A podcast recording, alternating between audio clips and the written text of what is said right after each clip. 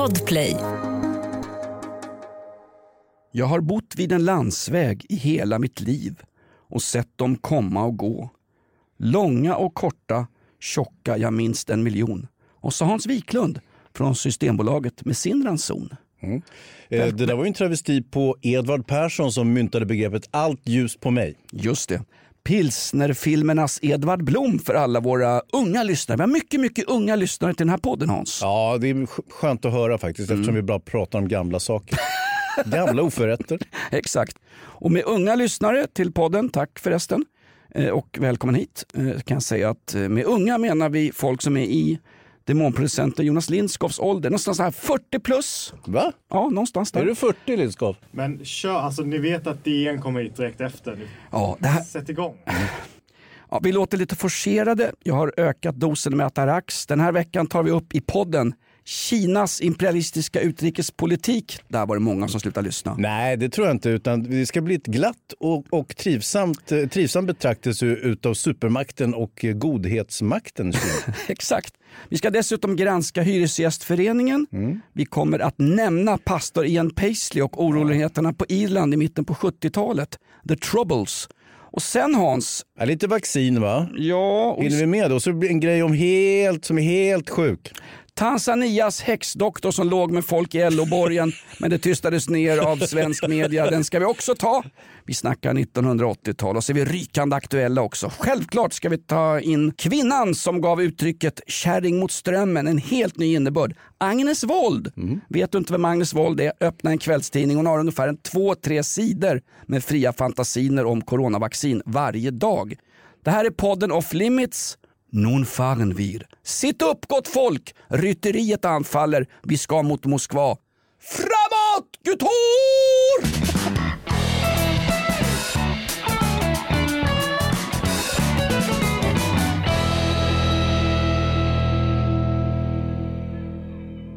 Är det igång eller?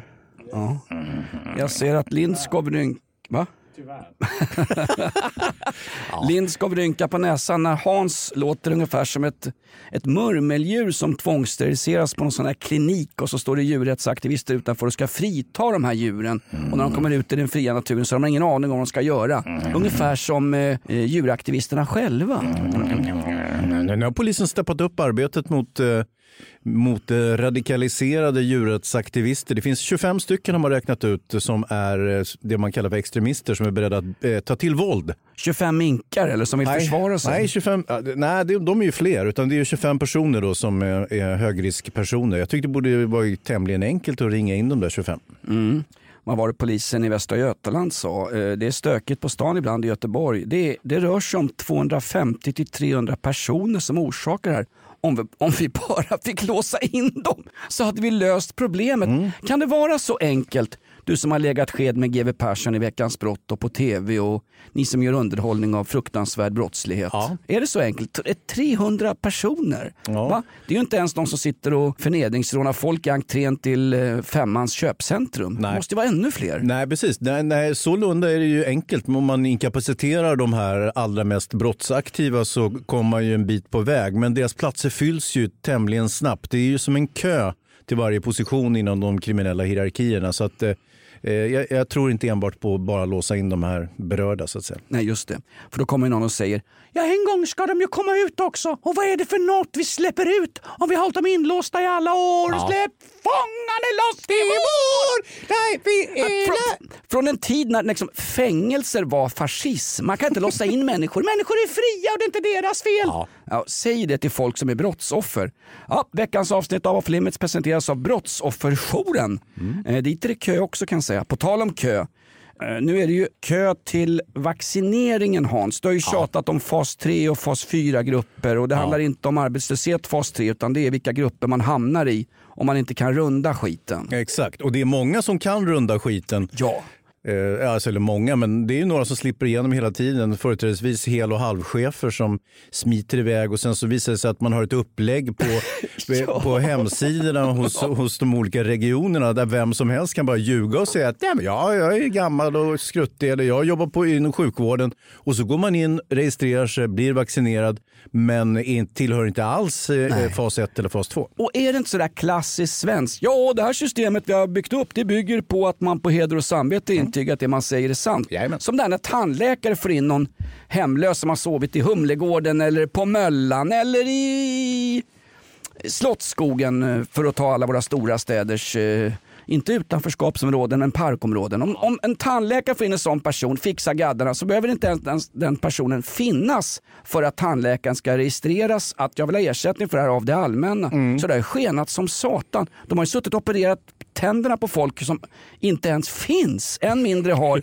vad heter det, stalaktontit i händerna. Vad, vad heter tandlossning Hans, det du lider av? Ja, men du kan väl säga Pa- tandlossning bara. Paradontit. Nej, men jag vill ju glänsa lite. Ja, ja, men det gör du ändå Jonas. Du, alltså, när jag man, glänser som ett ollon i motljus. Nej, ja, Där nej, det tycker jag jag var metaforik där vi inte ska vara riktigt Jonas. Men jag tycker ändå du glänser med liksom ditt intellekt och och delvis också med ditt utseende. Du är en stilig jävla karl ska jag säga. Mm. Hur mycket behöver du låna Hans? Jag hör att det är skralt i kassan du börjar berömma folk sådär lite random på stan. Alltså. Du ska ju upp till Jukkasjärvi och bo i något gammalt ishotell. Ja. Kort viktig fråga till dig och familjen som ska fira semester där uppe. Skiten har smält. Roger Mm. Ja. Pontares barnbarn, det vill säga Sametinget, står där. De är ju, de är ju i konkurs. Ja. Jukkasjärvi, det är ju miljöhot där uppe. Ja, de är ju hårt utmanade, men framförallt är det avsaknaden av utländska turister. Det är ju kineser och japaner och alla möjliga som ska, tyskar kanske, italienare, som ska komma dit och ställa sig och pissa in i, i ishotellet. För, för att få den här härliga, och sen titta på norrsken, men det är ingen norrsken, det är mer än en smäll på käften bara. Och så, så ser du stjärnorna nu? Ja, jag visste inte. Det är möjligen snorrsken där uppe. Men det är väl en hel del också utländska turister. Om vi ska säga in från Sankt Petersburg så går det väl fulladdade gamla ryska turistbussar med avgaser fullproppade med Ja, det är inte turister. Nej, just det. Ja, nästan. Det är thailändska och rumänska kvinnor som då ska delas ut till frustrerade incel-norrlänningar som sitter i skogen. Kan allt om hur man laddar en hagelbrakare men har aldrig överhuvudtaget pratat med en svensktalande kvinna. Nej. Är jag fördomsfull nu Hans eller är jag som lite Josef Goebbels? Det intressanta med fördomar är att de stämmer i nio fall av tio. Ja, det är ju själva idén med en fördom. Annars blir ju omvärlden helt obegriplig. Man måste ha förutfattade meningar. Nej, men det är så. Annars, kan man, annars begriper man ju ingenting. Det, alltså blir, det blir en väldig relativism som inte gynnar någon. Så att jag fortsätt med dina fördomar. Eh, Men, men vi, vi, kan, vi, slä, vi släpper Jukkasjärvi nu. Jag, jag kommer att lämna en fullödig rapport i nästa podd om, om eh, resan hem till mina samiska eh, he- hemtrakter. Det kommer bli lite som eh, Rolf Lassgård, du vet när han kommer upp i, i Jägarna. Där. Lite så kommer det bli för mig också när jag kommer upp och springer in på Sametinget med hög röst, ryter mer pengar. Ja, exakt. där Mer pengar och så, och så glöm inte vad ni gjorde mot oss på 1790-talet, era jävlar. Nu vill vi Nej, ha precis. stålar för det här. Men Ja. med all rätt alltså. Jag, Nej, de var inte ens här på 1700-talet. De kommer från Mongoliet. Det är ju nomadfolk det där. Det är ju inga, inga urinvånare. Ja, men det, Vad var det vi sa nyss om fördomar? Får bara säga, filmen Jägarna som då är eh, vad heter regissören? Det är, inte Kjell Sundvall. det är inte Kjell Grede för det här är ju en bra film faktiskt. Alltså den är ju komprimerad två timmar genuina fördomar om hur norrländska män är och hur norrländska män, vad de har för aktiviteter för sig. Det, det är en djupt fördomsfull film. Den är ju värre för fan än Stockholmsnatt när vi i Stockholm utmålades som heterosexuella fighters. Vi är ju fjollor här nere! ja, men det borde du ha tänkt på lite tidigare. Inte snacka Ja. med morsan. Exakt.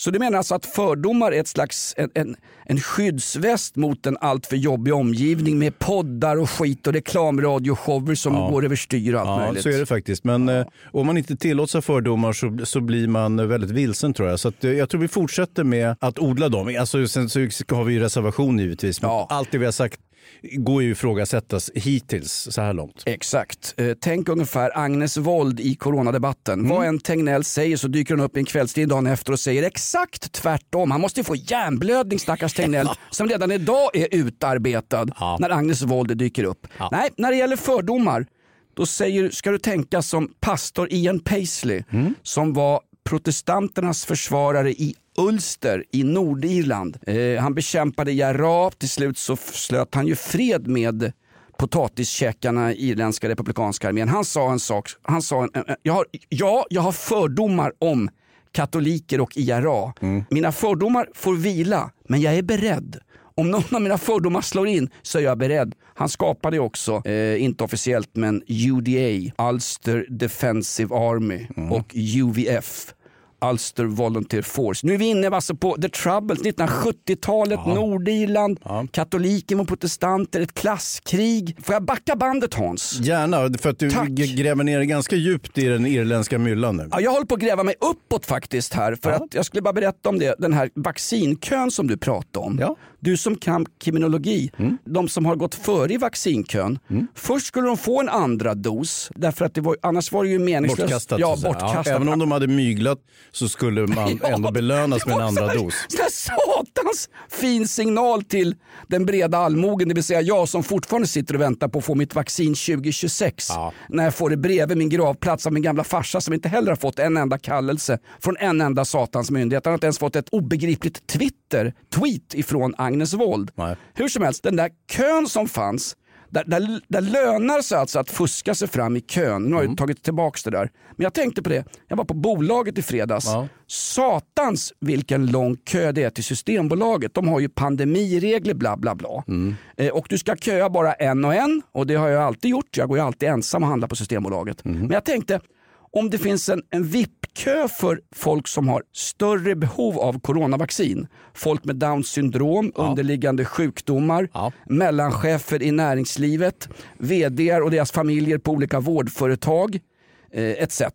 Och tv-kändisar och annat skit. Darin skulle få någon, hans pappa skulle få någon vaccindos hade han Jaha. ju begärt, ja eller något sånt Ja, där. ja. Annars Men- hotar han att vara med i mello. Får jag bara säga, kan det inte finnas en liten VIP-kö likt en coronakö för oss som går på Systembolaget ganska ofta. Vi som har ett lätt alkoholproblem som verkligen behöver komma först och snabbt fram till Systembolagets sortimenthyllor. Jag har ju ett alkoholproblem Jaha. som kommer och går lite grann. Jag vill gå före den kön. För mig är alkoholkön, alltså stå bakom två 70-åriga kärringar som inte ens vet, som inte ens kan skilja på vitt och röd chateau. Nej.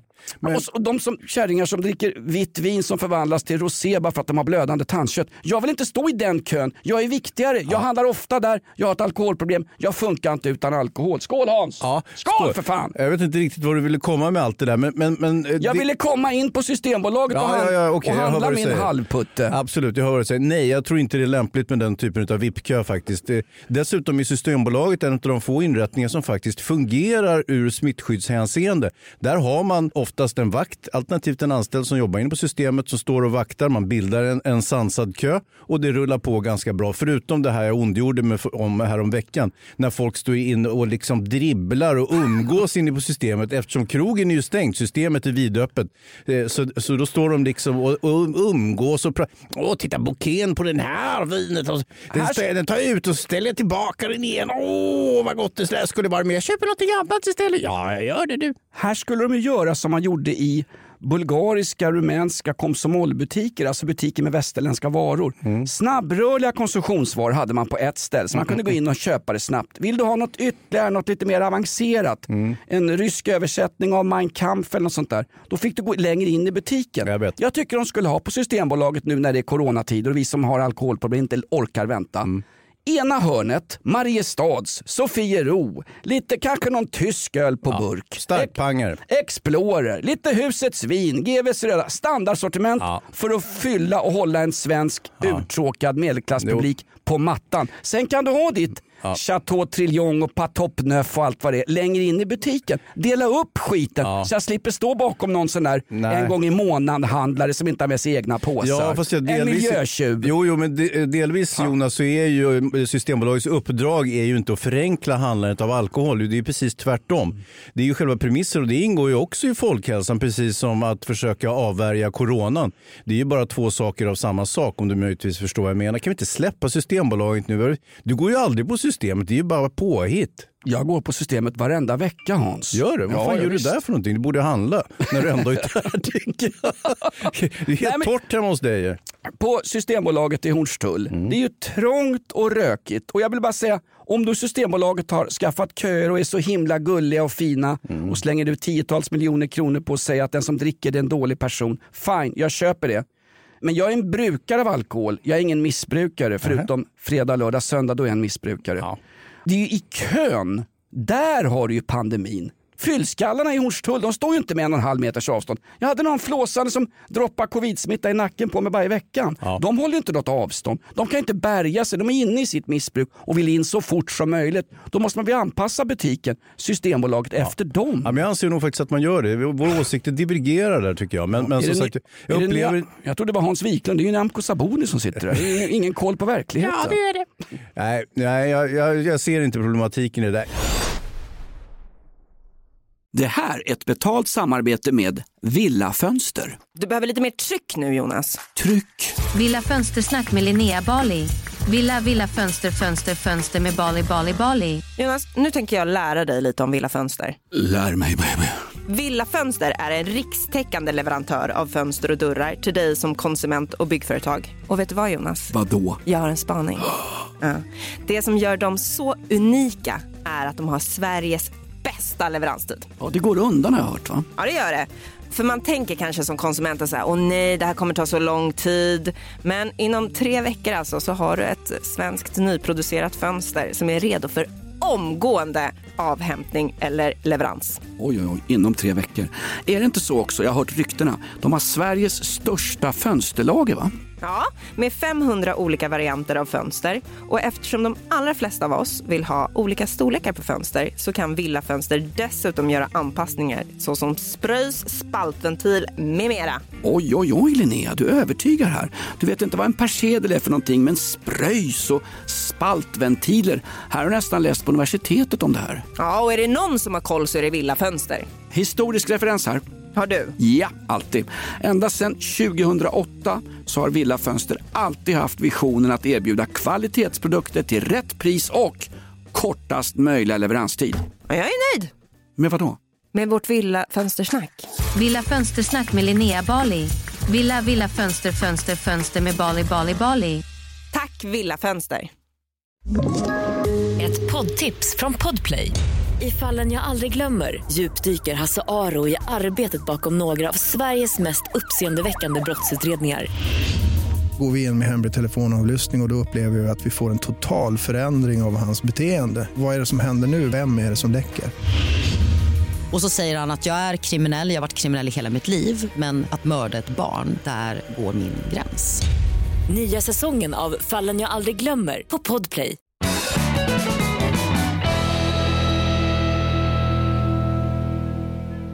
Ett mer, liksom, ska vi säga, mer akut problem, om jag får diskutera det, som jag anser kanske är större än kön åt Systembolaget. Det är prishöjningen på Viagra eller? Nej, det är ju japanska myndigheter, för- regeringsföreträdare har nu klagat till eh, kinesiska myndigheter om att det visar sig att japanerna rektaltestas för covid-19 när de ska eh, resa in i Kina nu. Och då kan man tycka, är det någon som någonsin har hört talas om att man, att man kör upp den där stickan i arslet på folk för att få reda på huruvida de har corona eller inte? Nej, jag har kollat runt här med Tegnell och gubbarna, det är ingen som har hört talas om det här. Det här, det här dök upp i veckan. Det här är en märklig Ja. grej. Vi kan väl förklara för våra yngre lyssnare då. Rektalt det är alltså ungefär där som våra politiker stoppar upp våra åsikter när det inte är valår. Exakt, den så kallade rektorsexpeditionen e- eller rumpsvängen. Du, du kan använda vilket ord du vill. Naturbageriet, Trollrike, Dresdenbombningarnas eh, Ursprung. ursprung Ja, vad som helst. Ja, så är det. Men nu visar det sig att det är ju så här att Kina och Japan har haft en mångårig konflikt. De har ju legat i luven med, i varandra med, med, under århundraden faktiskt.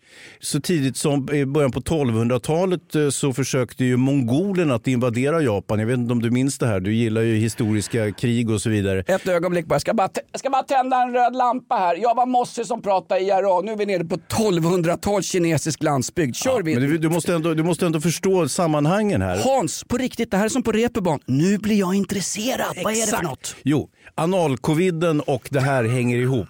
Det finns ett grundmurat eh, fiendskap mellan Japan och Kina.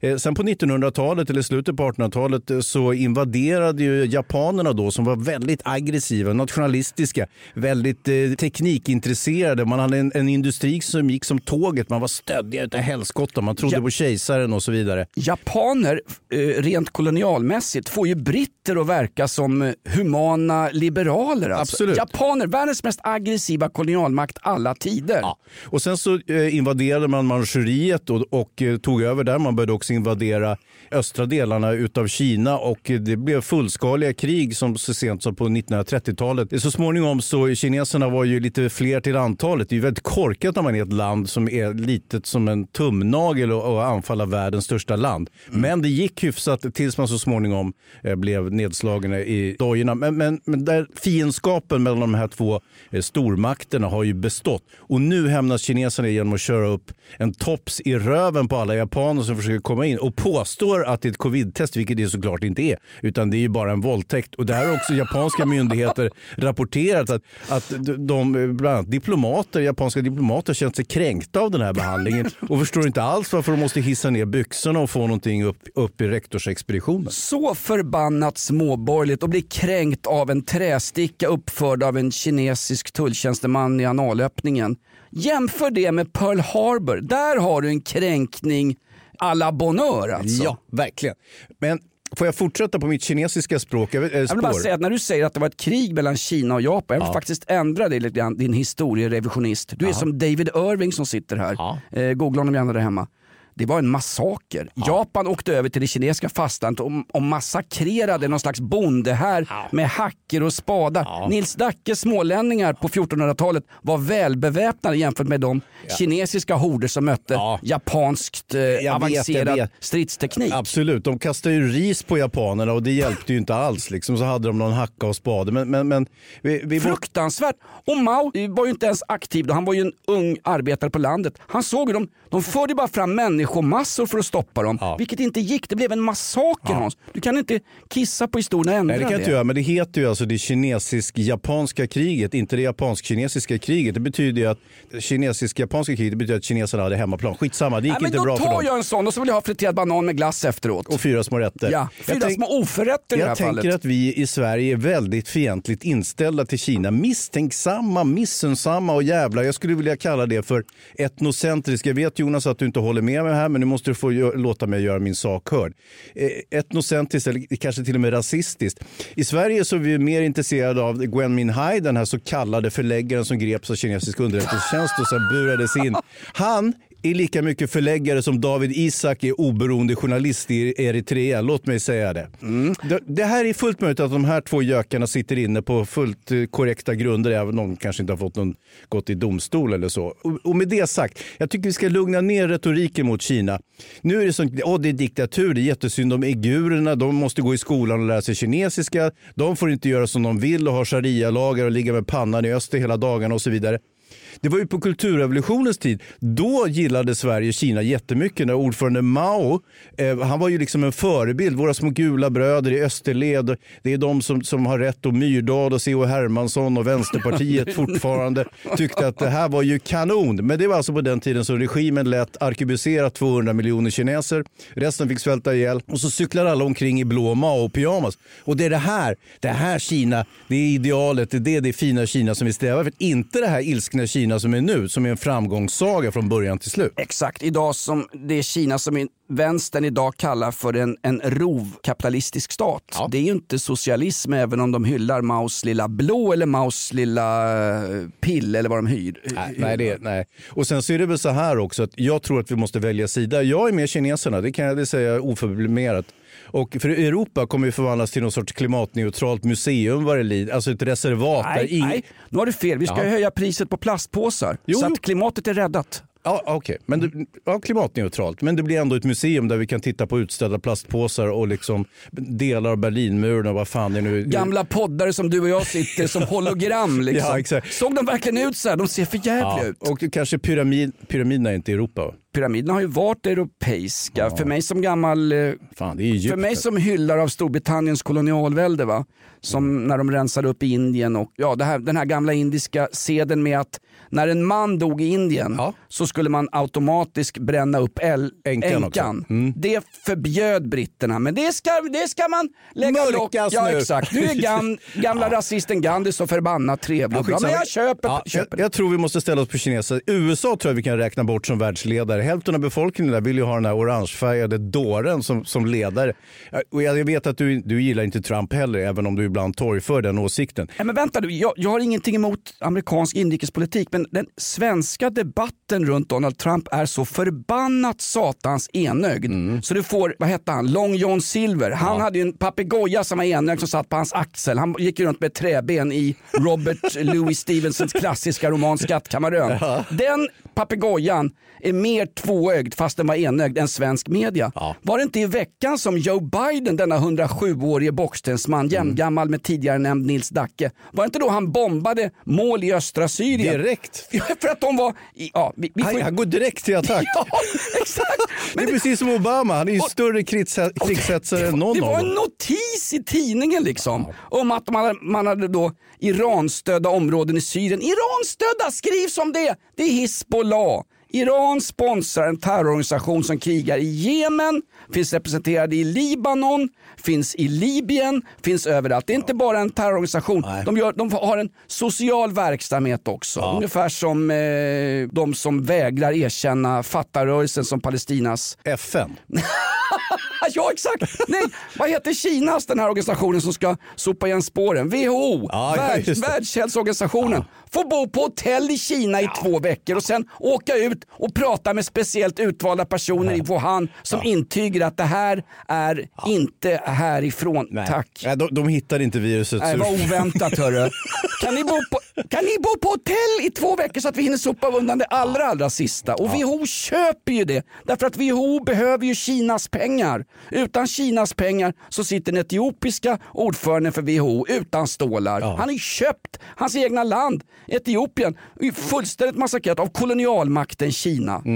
Oh, jag mår dåligt av den här podden Hans. Jag hör det, men, men Vad- jag, vad ska du? vi inte göra som så att vi ändå att vi stöttar Kinas sak i vår?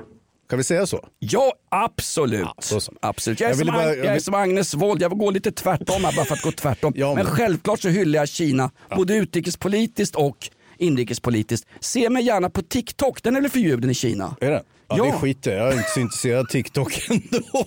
Tack, tack sa den. Ja. Så du menar att Kina eh, kommer ta över världsherraväldet? Ja, det är riktigt. Eh, Som sagt, inte blir Europa. Vi är ett museum så småningom. USA kommer och ja, det är ju bara pannkaka. Eh, Afrika, de hänger ju med Kina och eh, sen har vi ju då Indien givetvis som nästa stormakt. Sydamerika väl bara släppa också. De, det, Kina har ju pumpat in pengar. Vad heter eh, det här landet där de har ingen pandemibekämpning mot corona överhuvudtaget? På riktigt så har presidenten sagt att våra böner kommer göra att vi inte behöver ha någon pandemibekämpning. Coronan gäller inte i vårt land. Invånarna får naturligtvis corona och de strömmar in över gränserna. Det landet heter Tanzania. Genomsponsrat av kinesiska pengar. Ja. Kineserna har byggt upp infrastrukturen där. Nu dör folk i svåra plågor i corona. Presidenten, regimen, också den stöttad av tror jag, Sida ger väl ungefär 200 miljoner kronor per år till den här korrupta regimen. Ja. Som vägrar ha någon coronabekämpning. ja. Men det var, det var ju som sagt... Det är ett värre kluster än en afterski i Sälen. Ja, fast det var, ju, det var ju eh, svenska kommunister som drog igång experimentet Tanzania. Glöm inte att det var någon trolldoktor från Tanzania som åkte upp till Sverige, satte sig på Harpsund och snurrade upp eh, Gunnar Sträng och Tage Erlander och Olof Palme och hela bunten och sa att Nej, vi, kommer att köra, vi kommer att köra socialism här i Tanzania så länge ni skeppar över pengar. Absolut, Hur gick det då tycker du? Och i Dar es Salaam, eh, det var samma person som, nu, nu, jag ska inte droppa några namn, men det var Nej. den personen som också blev tagen på riktigt utan byxor inne i LO-borgen. Han passar ju på här och, Ja, och, det. och ligga med lite valkyrier uppe i den kalla nord. Vem skulle inte ha gjort det? Ja, inte Va? jag, men, men kanske du. Och, och, Nio av, här har du fördomar. Ja. Nio av tio afrikanska presidenter ligger gärna med eh, eh, för detta kolonialväldeskvinnor. aha, som en hämnd. Europeer. Är det samma sak som kineserna gör på de där stackars japanerna nu med sina analprobes? Jag säger som hjältarna vid Pearl Harbor som fick fly undan med skyddshjälmar när bomberna började hagla. Det är aldrig synd om japaner Hans. Nej. Aldrig. Du, du, jag tänkte testa ett litet eh, uttryck eller begrepp eller vad man ska säga på det Jonas. Eh, och det är ganska många som använder det här. Till exempel figurer i realityseries eller någon sprintskidstjärna eller schlagerfestivaldeltagare. Och det är ett uttryck som sprider sig som en löpeld. Jag vill inte kalla det för neologism eller så, utan det är någonting. Och jag, jag, jag testar det här på dig nu då. Det är ju helt sjukt. Har du hört att folk säger det? Om allting. Jo, Varför använder man sig liksom av patologin för att uttrycka en känsla? Jag förstår att det är svårt om du är skidlöpare och har liksom åkt fem mil, kommer in eh, svettig och andfådd och så vidare och en person ber dig förklara dina känslor. Och det är väldigt svårt att liksom verbalt formulera kanske exakt vilka känslor som rusar genom kroppen och då använder man ofta ja, det är ju helt sjukt. Ja, exakt. Eh, Men är det inte, uttrycket härstammar, det har blivit väldigt populärt. Alla använder det uttrycket. Hans. Men börjar inte med att en, eh, hon som är jämngammal med regalskeppet Vasa, va? Eva Rydberg vann med rena rama dingdong i Mello och då blev helt sjukt sjukt. var det. Det var helt sjukt. Men notera också att till exempel våra andra förebilder som vi har, Horace Engdahl eller Sigrid Combüchen och sådär, de skulle aldrig säga helt sjukt. Och de flesta politiker skulle heller inte använda ordet helt sjukt, eller skulle de? Nej. Nej. Eh, de- Kanske ett undantag förresten, nu när jag tänker på det. Ebba Busch, när hon är ute med sina Instagram och influencerkompisar på Stureplan skulle hon lätt kunna säga helt sjukt. Exakt. Mm. Ebba Busch Thor för alla yngre lyssnare. Hon som är aktuell på TV4 med eh, äventyrsserien Ruckeljägarnas hemligheter. Hon jagar ju ruckel av senildementa pensionärer och håller på att förlora förtroendet inom partiet. Ja. Den, där, den där husaffären, det har väl gått till tings nu. Hon har ju åkt på förtal. Mm, det det Eller? ska ju fortfarande, ah, det ska JK avgöra huruvida det blir ett åtal för Jävla förtal. krångel med JK jämte överklaga. In med dem bara.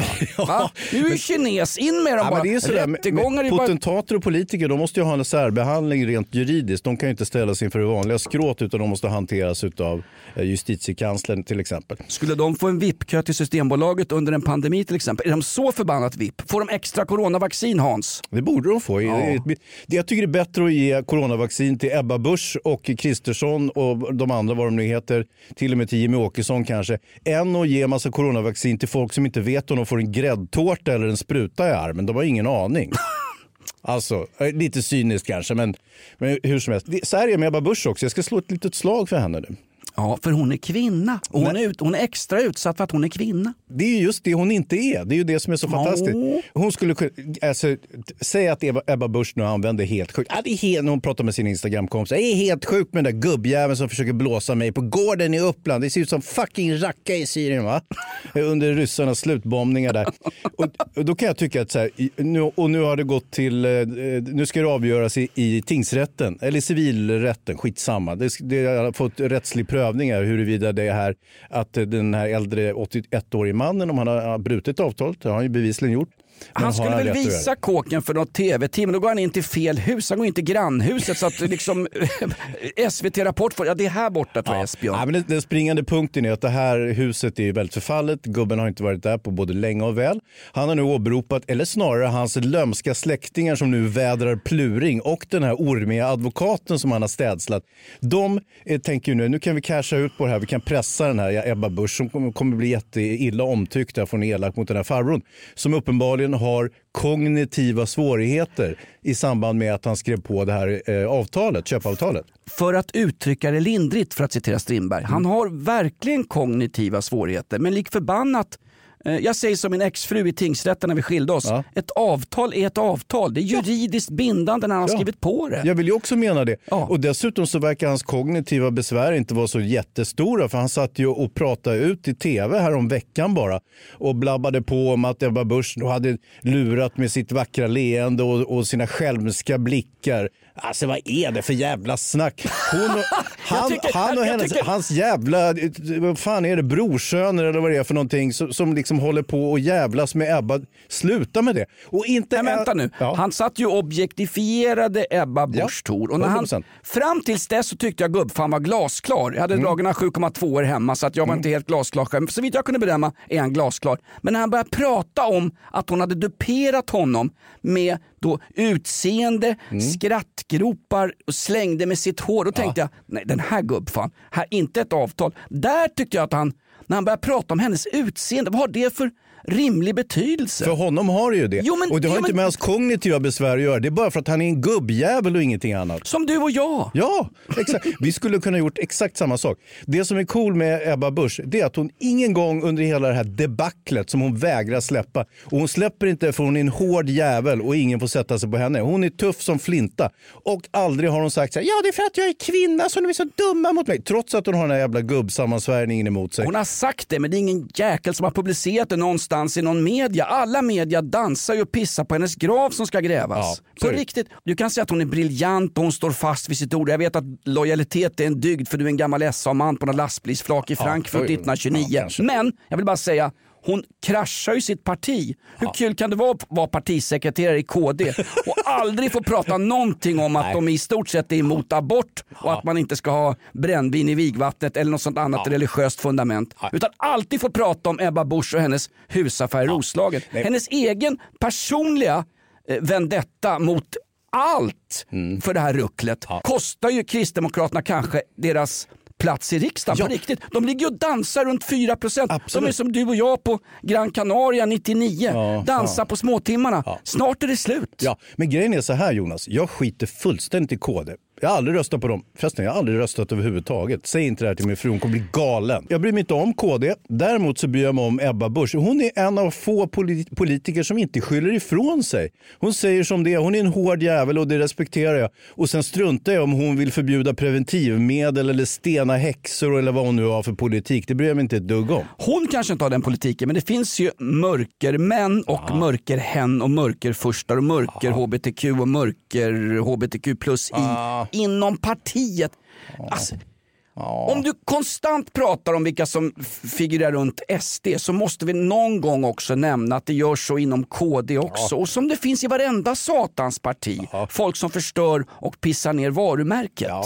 Men eh, som de säger det här med att KD är SD för tjejer. Ja, det, det, det är en bra sägning, Ja. eller hur? Ja, lite så. Ja, jag vet inte exakt vad hon gör, men någon, jag skiter väl i KD också, men någon inom KD har ett problem med att Ebba Busch Thor framhärdar i den här kampen. Ja. Inte bara mot gubbfan och hans ruckel hans... För att återkomma till Robert Louis Stevenson och hans fantastiska skattkammarön. Mm. Det är ju ett gäng sjörövare i släkten som har kommit fram. Oh, är kåken värd 4,2 Det- miljoner? Va? Jag kan till och med tänka mig ge Esbjörn, här, min gamla mosters farbror, en, en coronacertifierad kram. Här kan vi göra pengar. Det är ju ett sjörövargäng som har dykt upp och driver det här framåt. Ja. Och hon är ju fartblind. Hon är en vinnarskalle. Hon tänker ju inte ge upp det här på något sätt. Hon tar med sig Bogvisiret har lossnat på koden och sjunker med man och allt men Ebba står fortfarande där uppe. Ja. Den här kåken ska jag ha. Ja, Tänk dig lite av den patosen hos Nyamko Sabuni. Ja. Denna olyckskorp som kraxar runt utan att få en enda, en enda politisk poäng någonstans. Hon lyckas med uppdraget att ju mer hon syns i media desto färre ur valmanskåren tycker att hon är bästa partiledare. Ja, det var ju, var ju, jag såg ju debatten om, mot Jimmy Åkesson. Han plattade ju till henne fullständigt givetvis. Men snälla. sen slutade med att säga att hon kommer att åka ur riksdagen. Det, så skulle han ju aldrig uttrycka sig mot ett så kallat alliansparti annars. Men här var han ju helt skoningslös. Ja, men hon har ju satt, hon har ju bundit ben för sina egna fötter liksom. Hon, Gud, måste ju prata politik hela tiden. Så tråkigt Jonas. jag pratar inte politik, jag pratar Agnes Wold. Så fort du säger någonting så säger jag precis tvärtom. Poddtips från Podplay. I podden Något Kaiko garanterar östgötarna Brutti och jag, Davva, dig en stor dos skratt. Där följer jag pladask för köttätandet igen. Man är lite som en jävla vampyr. Man har fått lite blodsmak och då måste man ha mer. Udda spaningar, fängslande anekdoter och en och annan arg rant. Jag måste ha mitt kaffe på morgonen för annars är jag ingen trevlig människa. Då är du ingen trevlig människa, punkt. Något Kaiko, hör du på Podplay. Därför är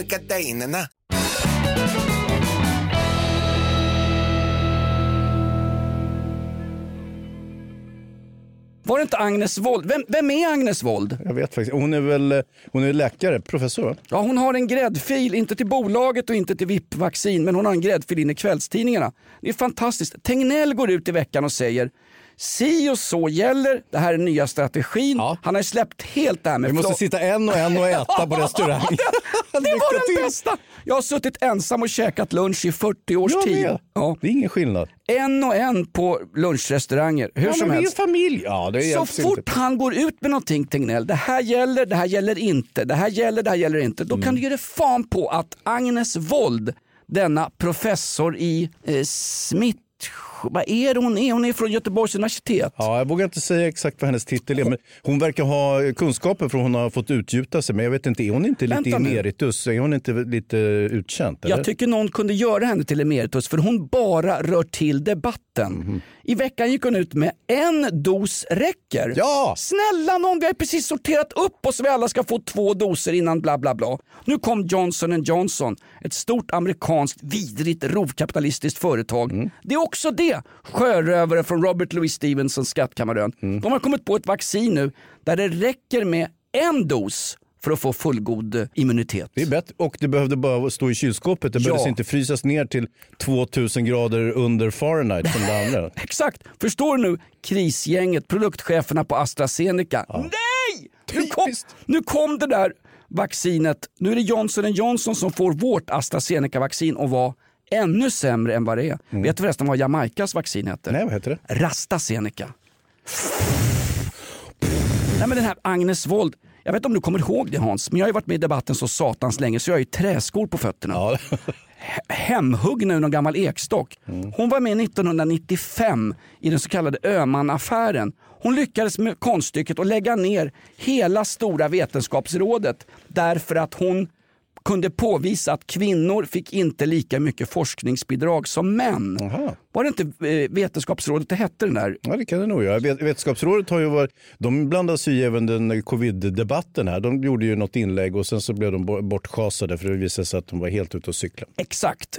Öhmanskandalen hette. Någon gång på Mm. 90-talet så var det någonting som var det medicinska forskningsrådet. En väl fungerande svensk myndighet från efterkrigstiden fram till någon gång sent 1990-tal. Där dök ju Agnes Wold upp utan Twitter och utan tillgång till kröniker i kvällstidningarna. Mm. Där dyker hon upp och kan påvisa då att kvinnor fick mindre forskningsanslag än män. Öhmanskandalen var ett faktum. Ett par stycken fick avgå med fulla fallskärmar, du vet hur det funkar. Eh, och sen så görs det här om. Så de lägger ner en fullt fungerande myndighet därför att Agnes Wold är där inne och, och grisar runt. Och då var hon ändå ung på den tiden. Och nu, nu säger hon, en dos räcker. Alltså, Förstår du vad jobbigt det måste vara att jobba på Folkhälsomyndigheten? Alltså, få- vad jag än säger, dagen efter kommer Agnes Wold och säger något helt annat och förvirrar den korkade dumma populasen. Det vill säga du, jag och Lindskov! Ja, Lindskov ska ju inte räkna in bland korkskallarna. Han, Nej, har ju så, han har ju så bra förstånd att han säger att vi är helt värdelösa trots att han ska föreställa vår producent och vän. Jag säger inte att vi är helt värdelösa, men när det gäller, när det gäller den här typen av know-how, den här initierad kunskap, så måste man ju lita på vad myndigheterna säger. Fast det finns ju en rolig grej, det är ju att även Anders Tegnell motsäger sig själv med jämna mellanrum. Är det sant? Ja, men han har ju ändrat Va- sig eh, i stort sett varje vecka sedan pandemins utbrott. Vi skulle upp på någon platåfas, flockimmunitet, Jajamän. munskydd är verkningslös. Ja, bom, bom, bom. Ingen idé att eh, provta. Eh, snabbtest, nej det är inte bra för det har bara 99,9% säkerhet.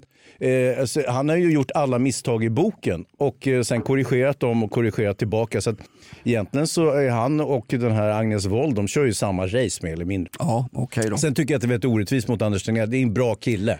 Men det är en sån här forskarpajsare med lite, han har lite så här Tourettes, du vet. Fast han håller vi på och hostar in i alla ord. Om sen, är- sen, om- han vi borde egentligen inte få tala offentligt. Han ska ju sitta och forska. Det är ju det pandemi, vad heter han? Vad heter de? epidemiologer gör. Det är som du och jag Hans, vi borde inte få prata offentligt. Den här podden går ju fruktansvärt bra. Ja, men det, Han det där är en fluga. Det här kommer blåsa förbi Jonas.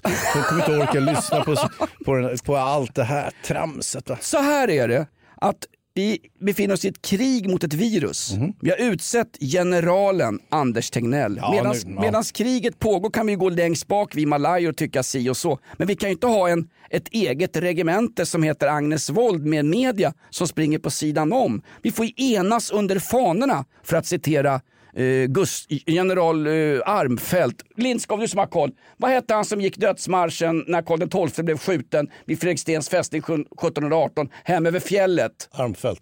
Jag har verkligen inte lyssnat på någonting. Ar, ar, Armfelt! Googla skiten där hemma Gud, gott vilk- vad folk. är det här? Vilken konspiration emot oss här på, i poddvärlden. Så vad kan vi komma fram till Hans? Jag vet inte, vad kan vi komma fram till? Kina är världens stormakt redan nu Jajamän. och Agnes Wold borde ta över istället för Anders Tegnell. Ja. Och Ebba Busch Thor ska naturligtvis köpa det här lilla Ja. pittoreska torpet där uppe och sitta likt en Albert Engström som också hade ett sommarställe i Roslagen. Och sitta och njuta sin frukost sitt frukostte ute vid fjärden. Jag känner ju Ebba lite grann så Ja, jag märker jag kanske det. blir inbjuden vad det lider. Det vore mysigt att sitta kanske ta ett dopp nere i viken. Där, så himla mysigt ut. För det är ju en sjötomt till Ja, där. Vet du. ja, visst, visst. Där fick hon ju billigt också. Fan var det 3,7 mils? Det är ju värt minst det dubbla.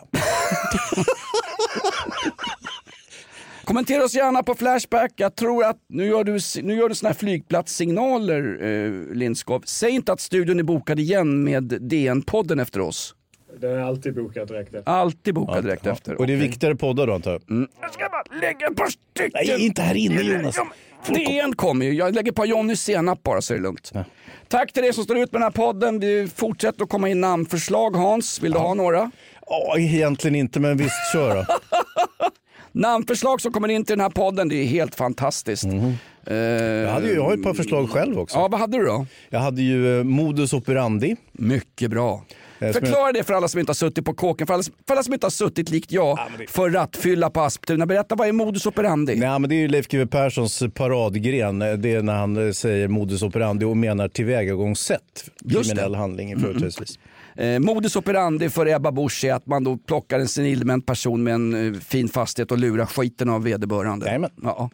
Eh, vi får in Parkbänken, Ja, men vad fan. Gubbgänget, Sneseglarna, Lindskovs Lakejer är ju faktiskt ja, är förbannat bra. Det vill vi ha. Insänt av Peter Lindström. Lindskovs Lakejer, då kan du stå som ansvarig utgivare också Lindskov. Ja, det skulle vi behöva. Ja, orkar inte ta den här smällen rent juridiskt och ekonomiskt när den kommer.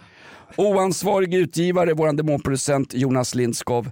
I studion, vid mikrofonerna, personerna som i verkligheten heter något annat. Hans Wiklund. Ja, persona non grata. Exakt. Du ska upp till Jukkasjärvi. Hinner vi köra ett avsnitt nästa vecka ändå tror du? Ja.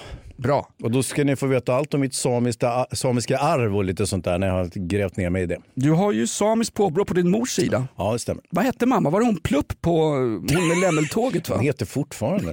Jag ska inte avliva henne nu plötsligt. Nej, det var inte plupp. Det var någon vad heter hon? pontare va? Ah, skitsamma. Plupp Pontare. Jonas Nilsson heter jag. Nu blir jag stressad. Du ska... Ja, men din, ditt eget namn ska du väl klara av? Nej, nej, vad har du för förväntningar på den här skiten? Nu står det DN-människor här utanför. Jag ser det på de bruna koftorna och de fotriktiga skorna. Varför har ni inte munskydd för? Är ni så förbannat oberoende liberala? Och varför är det så äh, lågprissatta kostymer? Fick de. Ja, vi får minska på pressstödet. Du har hört allmogens fria röst i en mer och mer förtryckande värld. En poddarnas Pippi Långstrump. Välkommen och tack för ditt stöd. Kommentera oss gärna på Flashback, kommentera oss gärna på iTunes. Betygsätt oss med högsta möjliga betyg. Sponsorerna strömmar in. Det går bättre för den här podden än vad du tror. Den här podden är som din kagge. Mycket, mycket större än vad du tror. Tack för den här veckan. Gå i frid. Pax vobiscum. Ett poddtips från Podplay. I fallen jag aldrig glömmer djupdyker Hasse Aro i arbetet bakom några av Sveriges mest uppseendeväckande brottsutredningar. Går vi in med hemlig telefonavlyssning och, och då upplever vi att vi får en total förändring av hans beteende. Vad är det som händer nu? Vem är det som läcker? Och så säger han att jag är kriminell, jag har varit kriminell i hela mitt liv men att mörda ett barn, där går min gräns. Nya säsongen av Fallen jag aldrig glömmer på Podplay.